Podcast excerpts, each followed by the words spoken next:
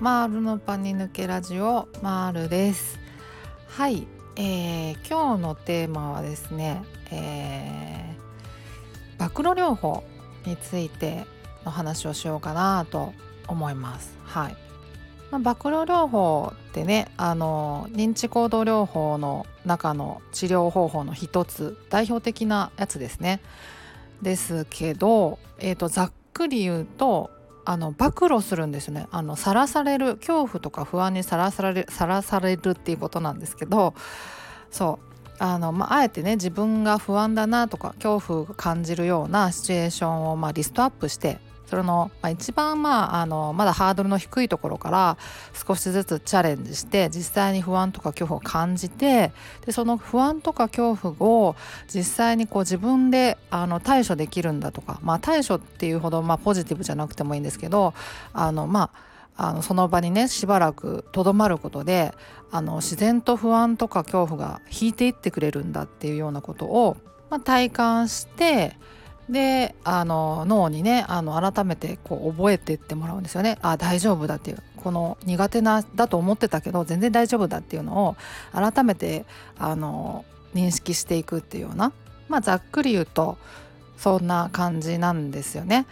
であの、まあ、予期不安をね払拭するために一番まあ有効だっていうふうに言われているあの治療法です。はい、で私もですねもちろんこれやりましてでまあ予期不安がねあの徐々徐々になくなっていったんですけど今はもう本当に全然出ないので本当に功を奏してくれた治療法なんですけどあのまあ苦手なシチュエーションにチャレンジするようなことっていうのはあの結構ねあのたくさんやられてる方おられると思うんですけどねあのその時にあの予期不安とか発作が出なければ成功っていうようなあの感じで思ってしまっている人もまあ少なくない気がしていて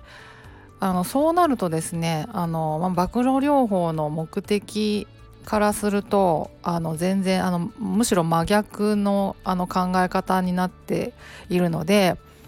あのチャレンジそのものがあんまりこうあの功を奏していないというかになってるのではないかなと思うんですね。うん、あの苦手なシチュエーションで、まあ、実際にあの不安感恐怖感とか、まあ、発作をあの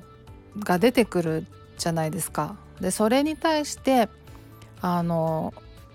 自分でまあ対処できるんだ、まあ、あの呼吸法とかを使ってできるんだっていうことをこうあの体感したりあのまあ呼吸法でなくてもねそのそういうこう苦手なシチュエーションをなんとかかんとかやり過ごすことができるんだっていうこうそういうことが、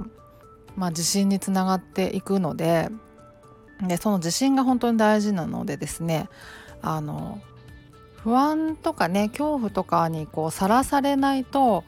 あのそれをこう乗り越えることがまずできないじゃないですか。何も起こらなかったら何もないのでそう。で乗り越えるっていう体験をあの成功体験としてあの積み重ねていくっていうことなので大事なのは。なのでですね出なければ成功 OK っていうのではないんですよね全然。うんうんあのねあの予期不安とか発作とかが出なかったら当然めっちゃ嬉しいですよねもうそれはもう本当に嬉しいんですけどただその回復に向けての練習には、まあ、なってないよなっていうことですよね単純にねそういうことかなと。でまあそもそもね不安感とか恐怖感ってあの疾患抱えてない人でも普通に持ってる感情じゃないですか。でなんかふとした瞬間に出てきたりとかも当然するわけでなのでそのね予期不安とかなんて本当に体調とかそのホルモンのねあの関係とかでもうあの簡単に出たり出なかったりするものなのでまあ、出たとかね出なかったっていうので一喜一憂ねするのはあんまり意味がないかなっていう感じがしますよね。もう全然あの本当に簡単に出たり出なかったりしますもんね。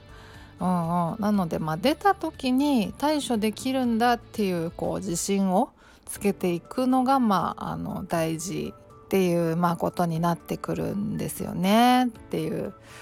話です。はい。はい。そんな感じで今日はちょっと短めですが終わりにしようかなと